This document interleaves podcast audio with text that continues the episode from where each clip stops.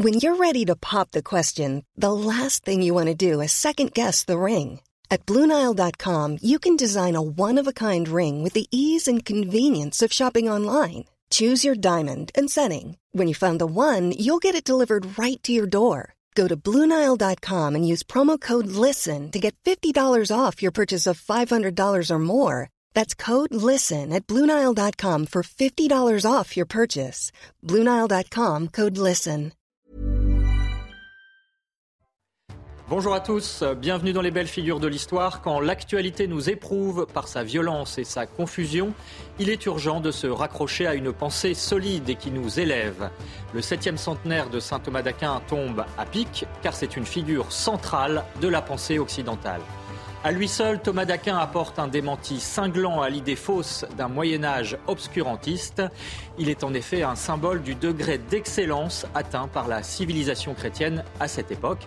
Et sa pensée, c'est aussi chose notable et toujours d'une grande actualité.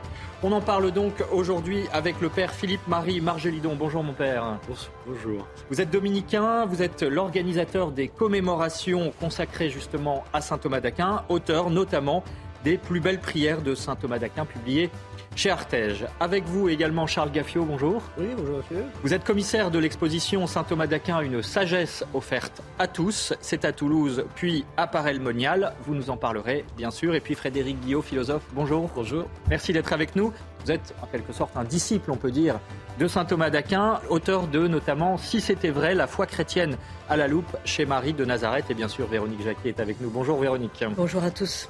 Je le rappelle, cette émission est en partenariat avec l'hebdomadaire France catholique. Alors, je le disais à l'occasion des nombreux anniversaires qui concernent saint Thomas d'Aquin entre 2023 et 2025. 2023, c'est le septième centenaire de sa canonisation. 2025, le huitième centenaire de sa naissance. Plusieurs événements se déroulent en ce moment même, et notamment la tournée de ses reliques. On regarde tout de suite le reportage d'Éloi Rochebrune. Pour le septième centenaire de la canonisation de saint Thomas d'Aquin, le crâne du docteur de l'Église est exposé au grand public dans toute la France. À commencer par Toulouse, son lieu de conservation, depuis 1399. Pour les fidèles et particulièrement les étudiants, saint Thomas d'Aquin est un exemple de vie. Saint Thomas d'Aquin est un homme qui me parle beaucoup par la rigueur de son travail et qui m'encourage au quotidien à être rigoureux dans mon travail. Et son septième centenaire euh, nous rappelle que euh, tout travail nous mène vers le Seigneur. Ce septième centenaire est aussi l'occasion de redécouvrir Saint Thomas le Saint, Saint Thomas qui euh, a considéré son œuvre immense comme de la paille à côté de l'amour de Dieu qui brûlait son cœur. Saint Thomas était quelqu'un qui a su rester fidèle à sa propre tradition, tout en étant extrêmement ouvert, extrêmement curieux euh, d'autres traditions, quelqu'un qui cherchait la vérité, où qu'elle soit. Pour cette raison que saint Thomas est une source d'inspiration. Du nord au sud, paroisses et couvents ont accueilli le crâne, comme à l'abbaye de la Grâce dans l'Aude, où les chanoines ont eux aussi organisé une procession. À Courtalin, en Eure-et-Loire, c'est un séminaire qui a ouvert ses portes à saint Thomas. Lors de la messe de l'Ascension, fidèles et séminaristes ont pu prier son intercession. Le Tour de France du crâne de saint Thomas se poursuivra jusqu'à la fin de l'année. Alors, Père Marjolidon, vous êtes l'organisateur hein, de cette tournée des reliques. Euh, on a vu que ça infuse discrètement à travers différents lieux en France, et puis ce sera aussi à l'étranger. Est-ce que saint Thomas d'Aquin, aujourd'hui, euh, parle euh, à nos contemporains comme à l'époque On sait qu'il était un grand, enfin on va le voir en tout cas, qu'il était un grand prédicateur, comme il parlait à ses contemporains du XIIIe siècle? Alors, parle comme, oui, c'est une comparaison. oui, certainement. Enfin, moi, je constate que cette année de anniversaire suscite un grand intérêt parmi toutes sortes de gens, c'est-à-dire catégories de la population. D'abord chez les intellectuels, bon, eu, on a organisé plusieurs manifestations auxquelles ces intellectuels ont bien répondu. Donc ça veut dire que saint Thomas est bien présent quand même dans le paysage français et même dans le paysage universitaire français. Et puis au-delà des intellectuels, des universitaires, euh, le peuple chrétien, le peuple tout court, tout court, je ne sais pas s'il est chrétien, vient vénérer saint Thomas. Donc je suis absolument étonné des demandes très nombreuses dans les monastères, les prieurés, les paroisses, les églises, les chapelles, qui me demandent euh, d'avoir euh, les reliques de saint Thomas. Donc saint Thomas suscite, je ne dis pas un engouement, ça serait trop dire, mais suscite un, un vrai intérêt, religieux, intellectuel, culturel, spirituel. Charles Gaffio, vous êtes donc le commissaire de l'exposition qui a lieu à Toulouse et puis qui partira ensuite à Paray-le-Monial sur des objets qui ont, ont, trait à saint Thomas d'Aquin. Ça montre aussi sa proximité, justement, à travers des objets d'art pour certains. Oui, exactement. Cette exposition a été conçue un peu à la fois comme un parcours, c'est une promenade qui réunit un ensemble euh, d'objets, de manuscrits, euh, de documents très divers, et qui sont là pour, euh, j'allais dire, attirer l'attention pas seulement de grands experts, mais également, si vous voulez, de visiteurs lambda, comme disait le père Marc Jolidon, de personnes qui se présentent et qui découvrent à travers des œuvres d'art souvent inédites, c'est ce qui fait la spécificité du travail que nous avons c'est la première du genre, hein, je crois qu'il faut le dire. Je crois, mais surtout, dans cette exposition, on a eu la chance de pouvoir euh, présenter des, des, œuvres vraiment originales, inédites, notamment euh, un très grand tableau du Saint-Sacrement qui provient d'une galerie parisienne, un autre effectivement qui nous vient d'un triptyque, d'un polyptyque, il n'en reste plus que trois volets. Euh, figurant Saint Thomas d'Aquin, donc des choses vraiment assez spectaculaires, et puis d'autres qui sont plus divertissantes, si vous voulez, une tabatière, par exemple, qui est dédiée à Saint Thomas d'Aquin, ou d'autres documents plus, plus anecdotiques.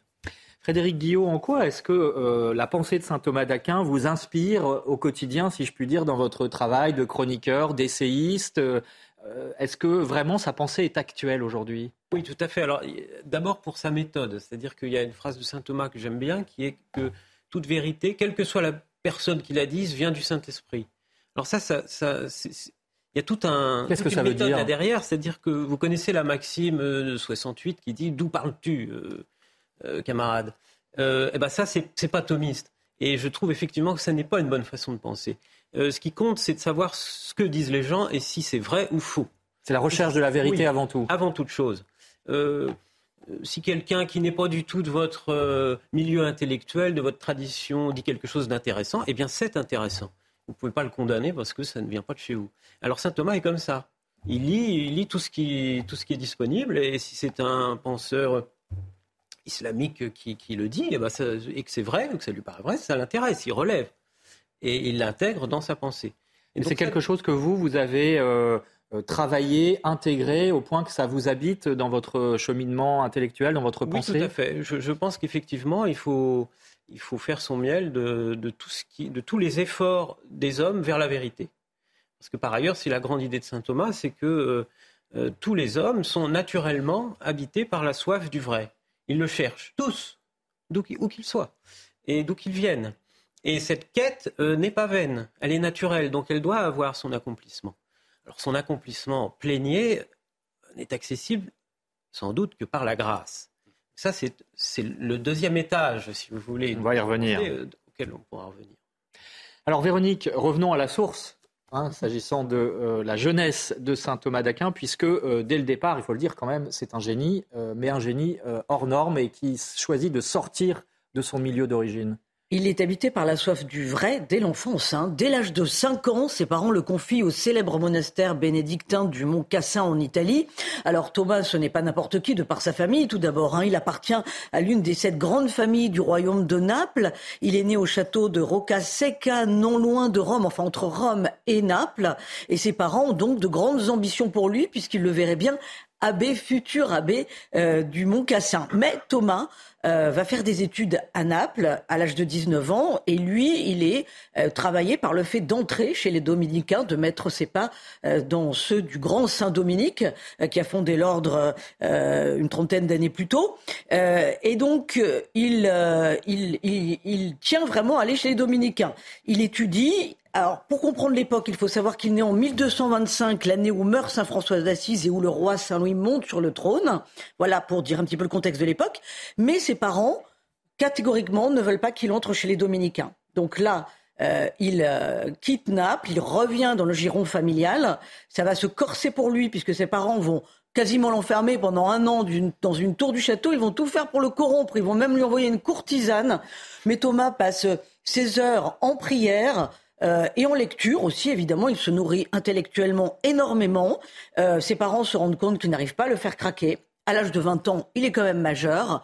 Il déploie ses ailes, direction Paris, où là, il va enfin pouvoir se rapprocher de Dieu et des dominicains. Alors, on va parler de cette période parisienne, bien sûr, mais auparavant, Père Marjolidon, je voudrais qu'on revienne un peu sur le, le contexte de l'époque et de sa famille, et effectivement, ce choix qu'il fait Vous êtes dominicain, vous avez l'habit blanc des dominicains. Aujourd'hui, c'est un ordre qui a plus de 800 ans. Mais il faut se souvenir qu'à l'époque, c'est un ordre extrêmement moderne qui vient de surgir et qui en plus prône la mendicité. Donc on est dans quelque chose de, qui sort des, cadres mentaux de l'époque. Oui, alors c'est la raison pour laquelle sa famille a vraiment plus qu'hésité à le laisser aller euh, entrer chez les dominicains euh, en Italie parce que c'est un ordre nouveau, que euh, les bénédictins c'était plus ancien et plus noble, qu'il était promis d'être probablement abbé, étant donné son origine sociale. Et là, euh, il se présente dans un ordre mendiant, euh, dans lequel il n'est pas, on ne lui a pas dit qu'on le promettait d'être, d'en être le responsable, le chef, hein, si vous voulez.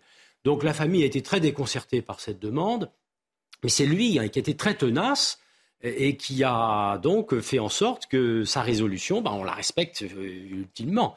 Donc ça, ça, ça a beaucoup. Alors il faut aussi ajouter que saint Thomas présentait, comme vous l'avez dit tout à l'heure, des qualités intellectuelles telles qu'il euh, pensait que ces qualités intellectuelles seraient honorées mieux ailleurs que chez les dominicains. Bon, en fait, euh, quand même, euh, sa famille s'est rendue compte que même chez nous, à cette époque-là, il, le serait tout, le temps, puisqu'il a été promu très très tôt, non seulement à Paris, mais en Italie. Il a enseigné à Naples, à, Rome et à Paris, et il a montré que qu'il était vraiment exceptionnel, comme avec d'autres. Hein. Il n'y a pas que, quand même, attention, saint Thomas d'Aquin et que finalement, on sait que sa famille, au bout de quelques années, euh, non seulement finalement a respecté son choix, mais a quand même trouvé que ben, il était bien honoré euh, chez nous. Quoi. Donc ça, a bien fini pour lui et pour nous. Mais qu'est-ce que ça veut dire, s'agissant de la personnalité de saint Thomas d'Aquin, ce choix donc de la pauvreté, de la mendicité, d'un ordre mendiant euh, Est-ce que ça dénote aussi une recherche spirituelle particulière dans ce domaine? Ah oui, oui. Alors, il y avait deux choses. qui attiraient saint Thomas, c'était la pauvreté mendiante, hein, comme pour les, franciscains. Lui qui était un aristocrate d'une famille aisée, il a voulu choisir, il a choisi délibérément un ordre pauvre. Ça, c'est un premier aspect, c'est proprement évangélique. Et le deuxième aspect, c'est que l'aspect intellectuel, c'est-à-dire la place des études. Saint Thomas est un, homme qui aimait l'étude et il a compris que les dominicains que chez les dominicains, on pouvait mettre son intelligence au service de la vérité chrétienne. c'est la deuxième chose qui l'a attiré tout de suite. La pauvreté et euh, mettre son intelligence au service de la foi. Alors, j'aimerais que vous nous donniez les uns les autres votre avis sur justement euh, la personnalité, euh, je dirais, de, saint Thomas, telle qu'on peut se la représenter à travers les objets d'une exposition, à travers les études que vous avez pu faire les uns les autres. Parce que euh, au physique, on dit que c'était un géant, hein, qu'il était assez massif, le bœuf muet, comme on dit. mais au moral, il était aussi capable de colère, semble-t-il. Est-ce que c'était un faux calme?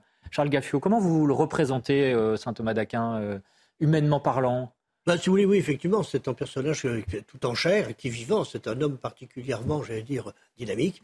Et dans l'exposition, naturellement, nous n'avons pas pu obtenir euh, et, trouver des objets directement en rapport avec lui. Ce sont des objets, des représentations figurées qui sont postérieures. Mais on voit effectivement que les portraits euh, qui euh, sont présentés, notamment lorsqu'il porte cette fameuse chaîne d'or qui permet sur l'iconographie de le reconnaître tout de suite, on voit un homme effectivement qui est euh, qui est imposant, qui est immédiatement respecté et qui est présenté finalement comme un véritable maître.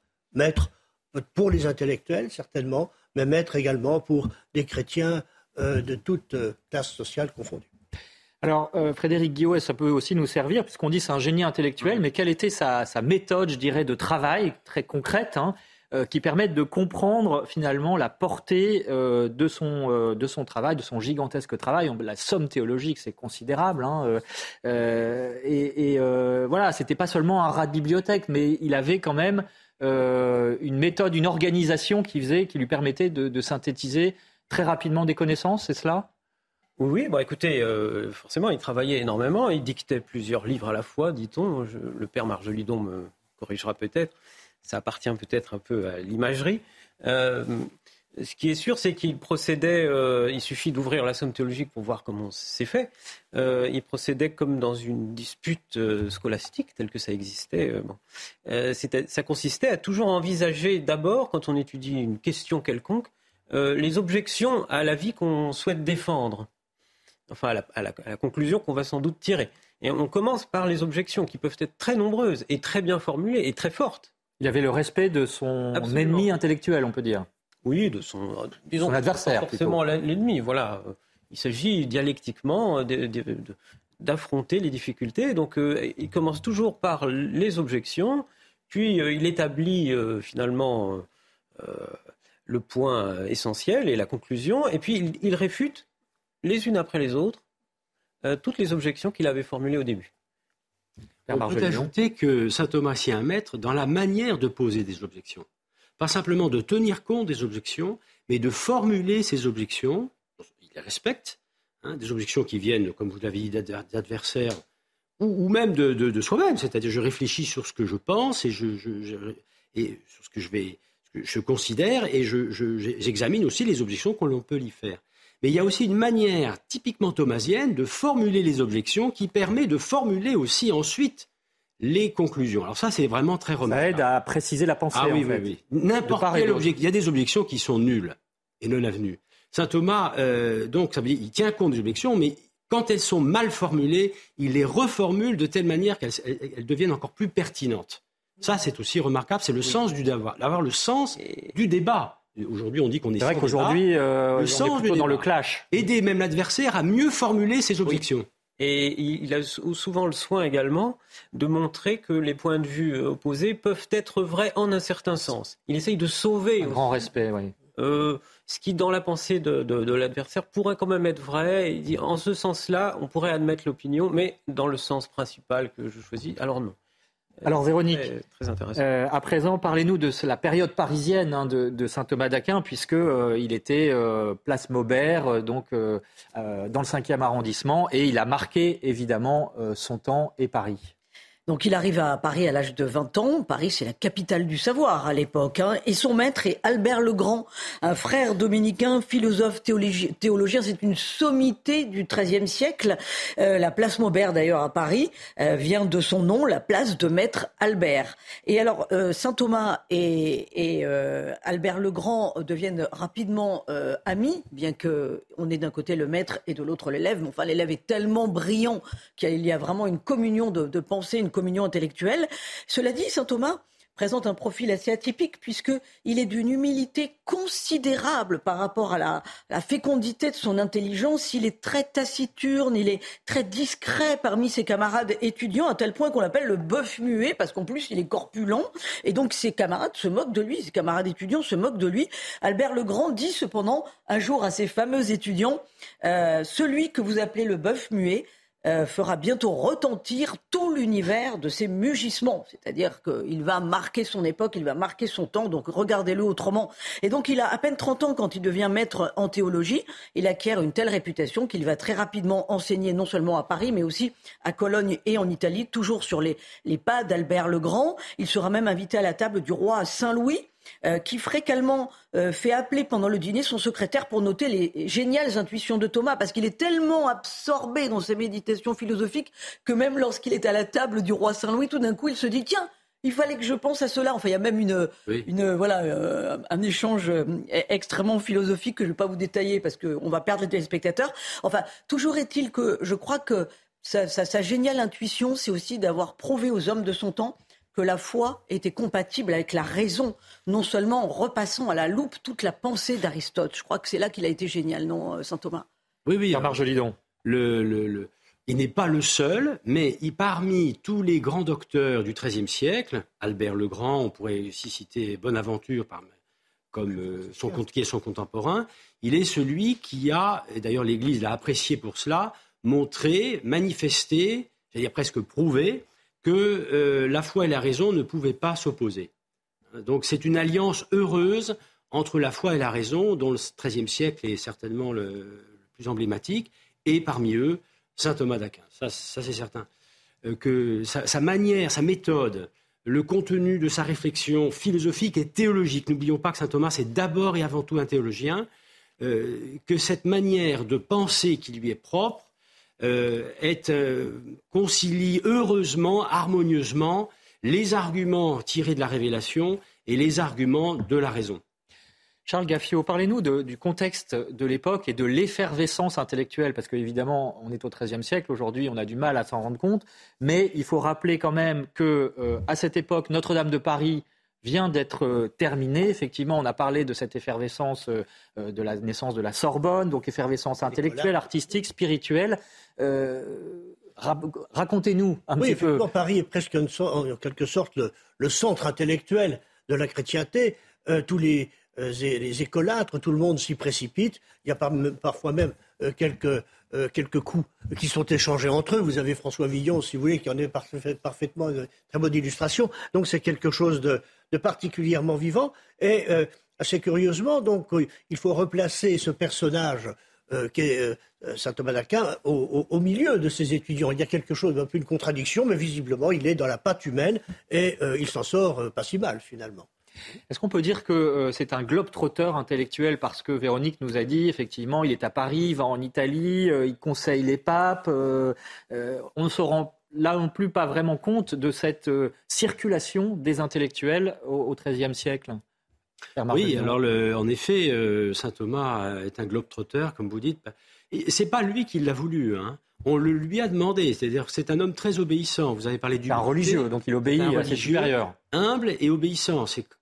Et donc on lui dit, bah, il faut aller à Rome, bah, à Rome, il faut aller à Paris, il faut aller à Paris, euh, s'il faut aller à Naples, à Naples. Euh, donc il n'a jamais, semble-t-il, manifesté de, d'hésitation euh, à ses supérieurs. Il a fait ce que leur a demandé. Et il a fondé des studiums, il est allé enseigner dans différents endroits, soit à des frères, soit au-delà des frères, des frères dominicains, j'entends, soit au-delà des, écolâtres, comme disait mon voisin. et en plus de ça, il l'a fait toujours avec bonheur, semble-t-il, c'est-à-dire qu'il a toujours su. Euh, ses étudiants l'appréciaient beaucoup parce qu'il écoutait les étudiants. Hein. Le professeur, euh, c'est une chose, il enseigne aux étudiants, mais il écoute les étudiants. Et il répond aux besoins de leurs étudiants. C'est ce qu'on souhaite d'un professeur, c'est qu'il sache répondre à ses étudiants. Eh bien, c'est aussi un modèle dans ce domaine-là. Qu'il soit à Rome, euh, à Paris ou à Naples, euh, Saint Thomas est quelqu'un qui aime transmettre la vérité et qui aime les étudiants auxquels il transmet la vérité chrétienne.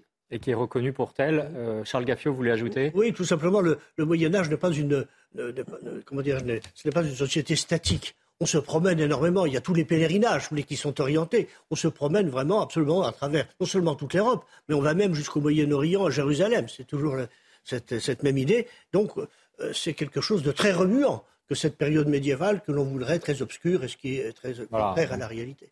Il faut sortir de cette idée reçue. Alors, on va se retrouver euh, dans quelques instants euh, pour parler notamment de la figure de Thomas d'Aquin comme un, un, controversiste, un polémiste, on dirait aujourd'hui, un homme de combat intellectuel en tout cas, et quelle est la portée aussi de son œuvre pour aujourd'hui. Vous restez avec nous. De retour dans les belles figures de l'histoire, nous parlons de saint Thomas d'Aquin, le génie intellectuel du XIIIe siècle, qui, euh, dont la pensée porte encore aujourd'hui. Nous sommes en compagnie du père Philippe-Marie Marjolidon. Il est dominicain et il est organisateur euh, du euh, septième centenaire. Et puis ensuite, il y aura un deuxième, une deuxième commémoration en 2025, donc septième centenaire de la canonisation de saint Thomas d'Aquin. Nous sommes également avec Charles Gaffio. Il est commissaire de l'exposition qui se déroule en ce moment à Toulouse, qui ira ensuite à Paray-le-Monial euh, autour de la figure de saint Thomas d'Aquin, avec Frédéric Guillot, philosophe, euh, auteur de Si c'était vrai, la foi chrétienne à la loupe, publié chez Marie de Nazareth, et bien sûr Véronique Jacquier est avec nous. Frédéric Guillot, je commence par vous pour cette deuxième partie. Euh, comment définir la pensée de saint Thomas d'Aquin hein, Donc, on dit qu'il a été un, controversiste, mais quel a été son apport finalement? Est-ce qu'on peut dire que c'est une philosophie finalement réaliste? Et puis qu'il a fait aussi du neuf avec du vieux c'est-à-dire qu'il est allé chercher les vieux penseurs de l'Antiquité, oubliés comme Aristote par exemple, et euh, qu'il a fait un savant mélange, une synthèse qui euh, aujourd'hui encore euh, comporte son actualité. Oui, tout à fait. Donc il a effectivement beaucoup travaillé Aristote. Mais je crois qu'il y a une phrase de saint Thomas qui permet de saisir un peu l'esprit de sa pensée, c'est la suivante. Il va falloir expliquer. la grâce ne supprime pas la nature, mais la perfectionne, la guérit et la perfectionne. Ça, c'est une des phrases très connues, oui, effectivement, revient de Saint Thomas d'Aquin. On utilise l'axiome euh, de La grâce ne détruit pas la nature. Non. Ça veut dire quoi? Bah, Ça veut dire une première chose d'abord, c'est que la nature est bonne, c'est-à-dire que la nature telle que Dieu l'a créée est bonne. Alors, concrètement, bah, simplement, notre aspiration, l'inspiration à l'infini de notre intelligence et de notre volonté, notre corps sexué, nos désirs, nos passions, tout cela est bon. Simplement, évidemment. pas une vision pessimiste de la nature humaine. Non. simplement, nous faisons l'épreuve, par ailleurs, que tout ça ne marche pas toujours exactement comme il faudrait. pourquoi? Bah Parce qu'il y a le péché. Le péché, c'est l'orgueil, l'égoïsme, la paresse spirituelle, enfin bon, faire la liste. Et nous dévions, nous n'arrivons pas à vivre à hauteur de notre nature. Donc il nous faut une aide. Cette aide, c'est une assistance surnaturelle, puisque la nature toute seule, euh, c'est un petit peu fourvoyé, bon, de notre fait. Euh, et cette assistance, c'est ce qu'on appelle la grâce. Et que va-t-elle faire, cette grâce? Bah, C'est là qu'il y a une erreur à ne pas commettre. La tentation, ce serait de dire qu'il faut supprimer la nature. En fait, cette nature est mal fichue. Euh, cette différence sexuelle, c'est la, cause de plein de problèmes. Ça doit être là, la racine. Ou alors, la nature sociale de l'homme, le fait qu'il soit attaché à des communautés, son enracinement, ah, c'est la source des guerres, c'est mauvais. Donc il faut éradiquer la nature. Même notre aspiration à l'infini, oh, c'est pénible, c'est fatigant, c'est source de souffrance, d'insatisfaction. Voyez, alors là, il y aurait une tentation contre laquelle, évidemment, saint Thomas nous prévient, en disant non, non, non, pas du tout. La grâce va venir guérir la nature. La différence sexuelle, c'est très bien. L'enracinement des peuples dans leur leur terre, euh, le fait de vivre en groupe, etc., en communauté, c'est très bon aussi. Ce qu'il faut guérir, c'est notre volonté. Et la grâce va venir guérir notre, volonté, guérir notre orgueil, notre égoïsme. Et donc, euh, à aucun moment, il ne faut avoir la tentation de, euh, de dissoudre la nature, de l'éradiquer, de la supprimer. Ça, c'est les tentations bah, contre lesquelles, d'ailleurs, historiquement, les dominicains se sont battus, puisque vous aviez les cathares, vous savez, en France, enfin, dans le sud-ouest. Et les cathares, c'était les purs qui se disaient finalement la nature est mal fichue. Euh, il faudrait la contredire, il faut. Bon. Et c'est ça l'erreur. Et aujourd'hui, il y a des tentations aussi. Alors justement, oui, quelles sont les résonances euh, de, cette bah, phrase, de la pensée de saint Thomas plus largement pour aujourd'hui Il y a une certaine gnose, on pourrait appeler ça, qui se prétend parfois chrétienne, qui voudrait dissoudre notre nature, en finir avec cette différence sexuelle, par exemple. Ça, c'est le transhumanisme, par exemple. oui, tout à fait. Euh, vous avez aussi des gens qui estiment que notre aspiration à l'infini, il faudrait en guérir, il faudrait arrêter avec le désir, il faudrait l'éteindre. Vous voyez, lutter contre tout attachement. C'est une sorte de bouddhisme un peu publicitaire, euh, enfin dégradé, mais enfin du bouddhisme. Mmh. Bon, bah, ça n'est pas bon, saint Thomas. Notre nature est bonne.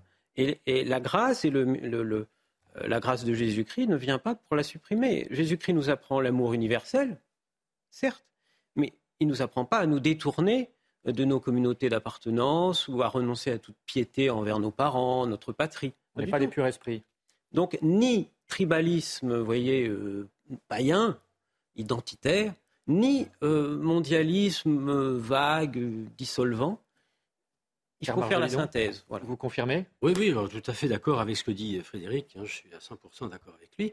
Le, point qu'on peut ajouter, pas eu le temps, mais c'est la nature, euh, la grâce suppose la nature, et, non seulement elle la guérit, mais elle la perfectionne. C'est le point sur lequel vous allez arriver. Oui. Hein, c'est que la, grâce donne à l'homme d'aller plus loin encore que ne, peut, euh, ne peuvent les capacités de sa nature.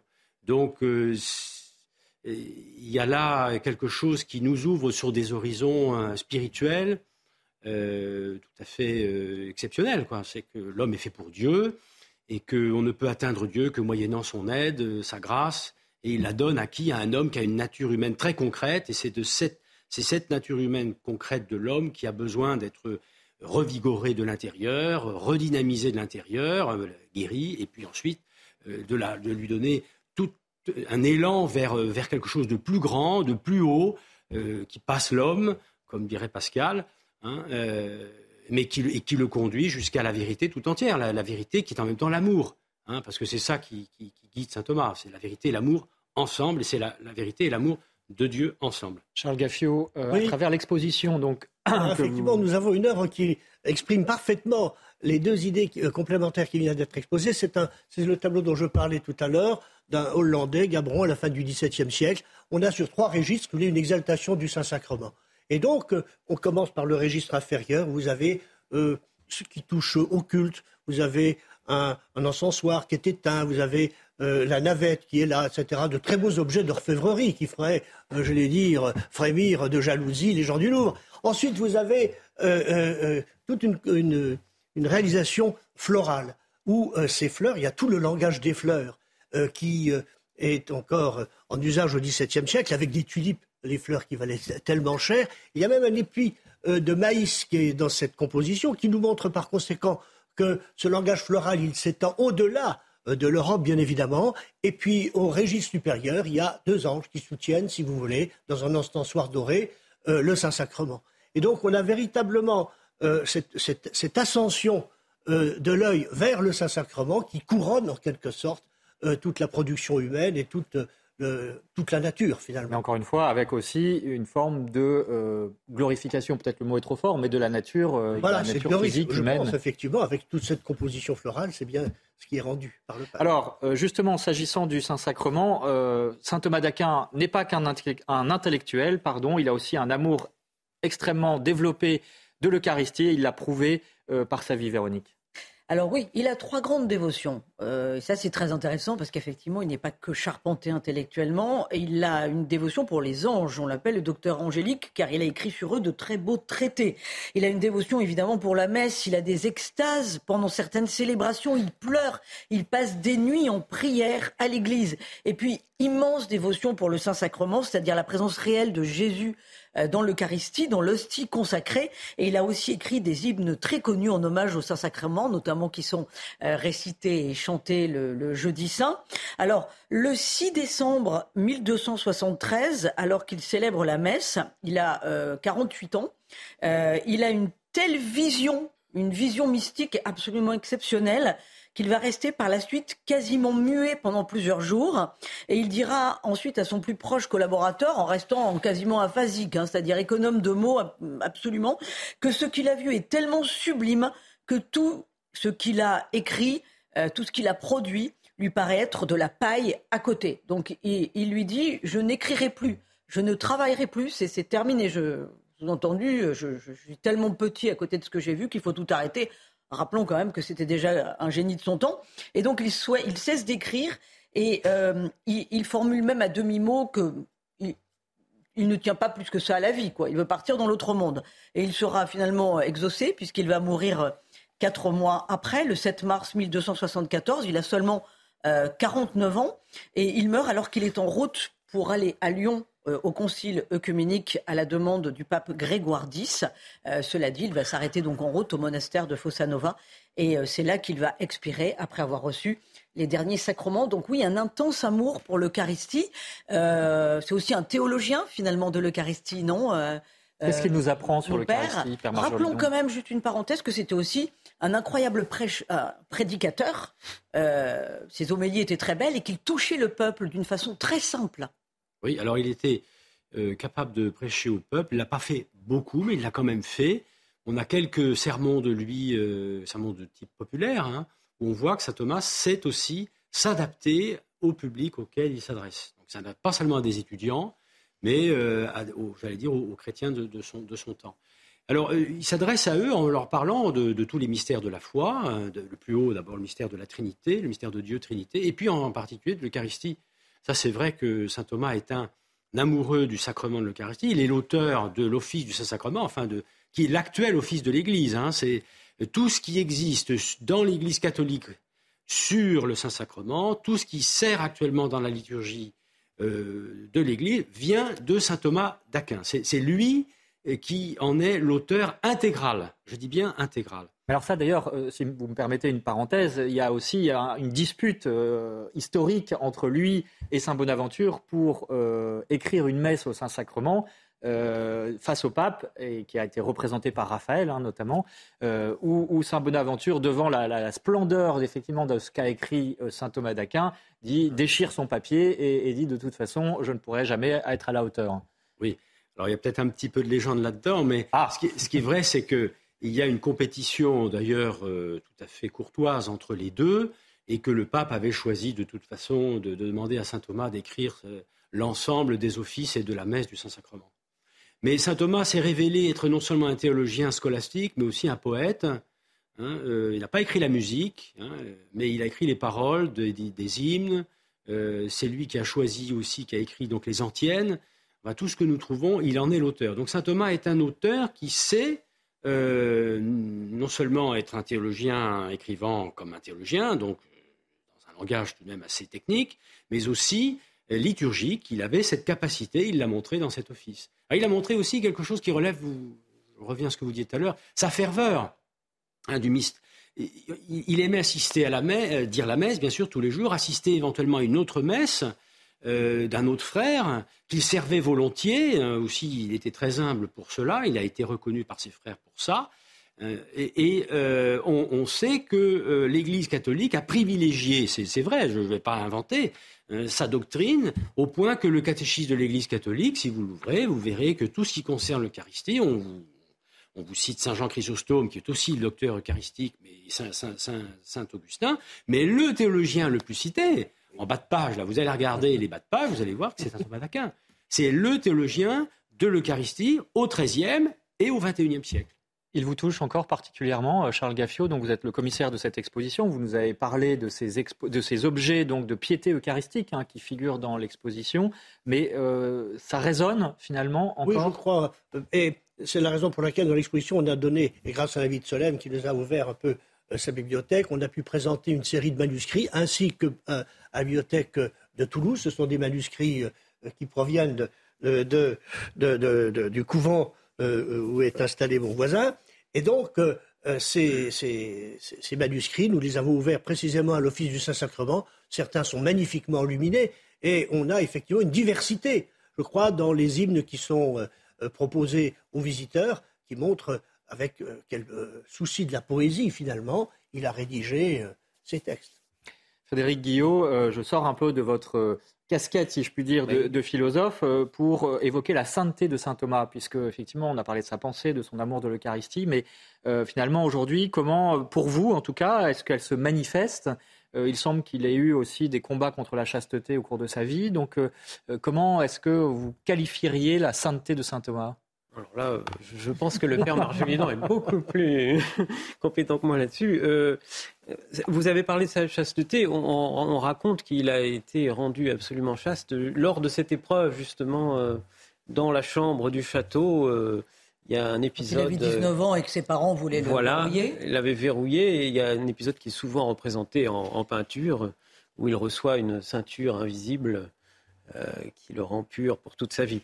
Euh, donc je ne suis pas sûr qu'il y ait eu ensuite de grands combats sur ce plan. Euh, non, sa sainteté, euh, sa sainteté dans tous les, dans tous les ordres. moi, ce qui m'intéresse, je voudrais citer une phrase que je trouve très, très profonde de saint Thomas. Il dit Dieu n'est offensé par nous que du fait que nous agissons contre notre propre bien. Et alors ça, c'est, vous voyez, quand on réfléchit à ce qu'est la loi morale, la morale, alors on se dit le plus souvent, on se dit la morale, c'est des règlements qui viennent du haut, éventuellement effectivement de Dieu, mais qui sont des, règlements un peu arbitraires euh, auxquels il nous soumet pour nous, pour nous tester, pour nous éprouver. Mais en fait, ça c'est une vision très superficielle. Euh, la loi morale, la loi naturelle, comme on dit dans la, philosophie chrétienne, elle est là pour nous rendre heureux. Euh, c'est la méthode pour bien pas vivre. un carcan euh, imposé de l'extérieur. C'est pas quelque chose d'extérieur. Et, Dieu, la mauvaise action offense Dieu parce qu'elle elle offense, euh, elle va contre notre propre bien. Et la gloire de Dieu, c'est l'homme vivant, comme disait un autre grand théologien, saint Irénée. Mais, et ça, c'est l'esprit vraiment du thomisme, c'est ça, c'est de comprendre que il n'y a pas de séparation radicale entre ce qui vient du ciel et notre nature. Alors, voilà. Malheureusement, cette émission euh, arrive à sa fin, mais il faut quand même, Véronique, que euh, vous nous parliez de ce magnifique couvent des Jacobins à Toulouse. Hein, pour qui euh, souhaiterait se rendre justement sur les traces de saint Thomas, eh ben, il faut aller à Toulouse plus particulièrement euh, dans l'église des Jacobins où repose euh, son chef ou a reposé euh, son chef. alors pourquoi Toulouse alors que saint Thomas n'a jamais mis les pieds de son vivant à Toulouse? Eh bien c'est un choix du pape Urbain V qui a été sollicité par les frères prêcheurs, les dominicains en 1368. ils ont voulu en fait avoir quelque chose de saint Thomas parce que euh, Saint Dominique, le grand Saint Dominique, est mort à Bologne en Italie et donc il, a toujours son tombeau à, Bologne en Italie. Donc les dominicains voulaient le grand Saint Thomas d'Aquin chez eux à Toulouse. Donc ils ont réussi à l'époque à convaincre le pape en disant euh, nous avons une université depuis 1229. Or Saint Thomas c'est quand même le patron des étudiants. Euh, et puis l'église des Jacobins est la plus belle église dominicaine de la chrétienté. C'est un joyau qui date de 1230 et euh, dans cette église, il y a, vous le savez, le célèbre palmier. Elle a été construite en un siècle, cette église, et elle s'adosse donc au couvent des Jacobins. Pape, bien entendu, Urbain V, a été convaincu par ce choix et le choix de, de ce magnifique lieu des Jacobins, où, rappelons-le, euh, est toujours abrité le chef de Saint Thomas dans un superbe reliquaire, donc qui vient d'être confectionné par l'artiste Augustin Frison Roche. On va dire que c'est sa maison mère euh, quand il n'est pas en, tournée euh, en ce moment dans toute la France. Merci Véronique. Un tout petit mot de conclusion. non seulement les dominicains ont fait pression pour avoir Saint Thomas à Toulouse, mais la ville de Toulouse, les habitants de Toulouse, les capitouls conseil municipal, si vous voulez, de Toulouse, ont fait pression aussi pour avoir Saint Thomas. Donc c'est une, c'est la société religieuse et la société civile mhm. ensemble qui ont fait pression entre guillemets pour avoir Saint Thomas et ça a marché. Voilà, je renvoie aussi euh, sur le site internet du euh, jubilé de euh, Saint Thomas d'Aquin qui s'affiche sur votre écran, thomas-aquinas-jubileum, donc c'est en latin, org pour tous les renseignements. Charles Gaffio, l'exposition qui a lieu en ce moment à Toulouse, mais qu'on pourra voir par la suite à Paray-le-Monial, donc sur tous les objets qui ont trait de près loin. À l'Institut catholique de Toulouse. À l'Institut catholique de Toulouse, merci de le préciser. Et puis, euh, Frédéric Guillot, je signale aussi le titre de votre livre, euh, Et si c'était vrai donc, La foi chrétienne à la loupe, c'est publié chez Marie Nazareth, dans, laquelle on, dans lequel pardon, on retrouve aussi vos chroniques euh, qui sont publiées chaque semaine dans France catholique le recommande. Voilà. Merci Véronique, merci à tous euh, d'avoir suivi cette émission et puis peut-être une citation pour terminer puisque euh, il peut servir saint Thomas d'Aquin en période d'examen. Donnez-moi la pénétration pour comprendre, la mémoire pour retenir, la méthode et la facilité pour apprendre, la lucidité pour interpréter. Tout cela évidemment on en a besoin. Et puis Saint Thomas d'Aquin, on l'a dit, est fêté le 28 janvier. C'est le saint patron des étudiants et des universitaires. Merci d'avoir suivi cette émission. Merci à Aurélie Lucano et aux équipes techniques de CNews. Et puis à suivre demain, Enquête d'esprit. Nous parlerons des exorcismes à l'occasion d'un film qui, sort, qui est sorti sur les écrans. Merci d'avoir suivi cette émission. L'info continue sur CNews.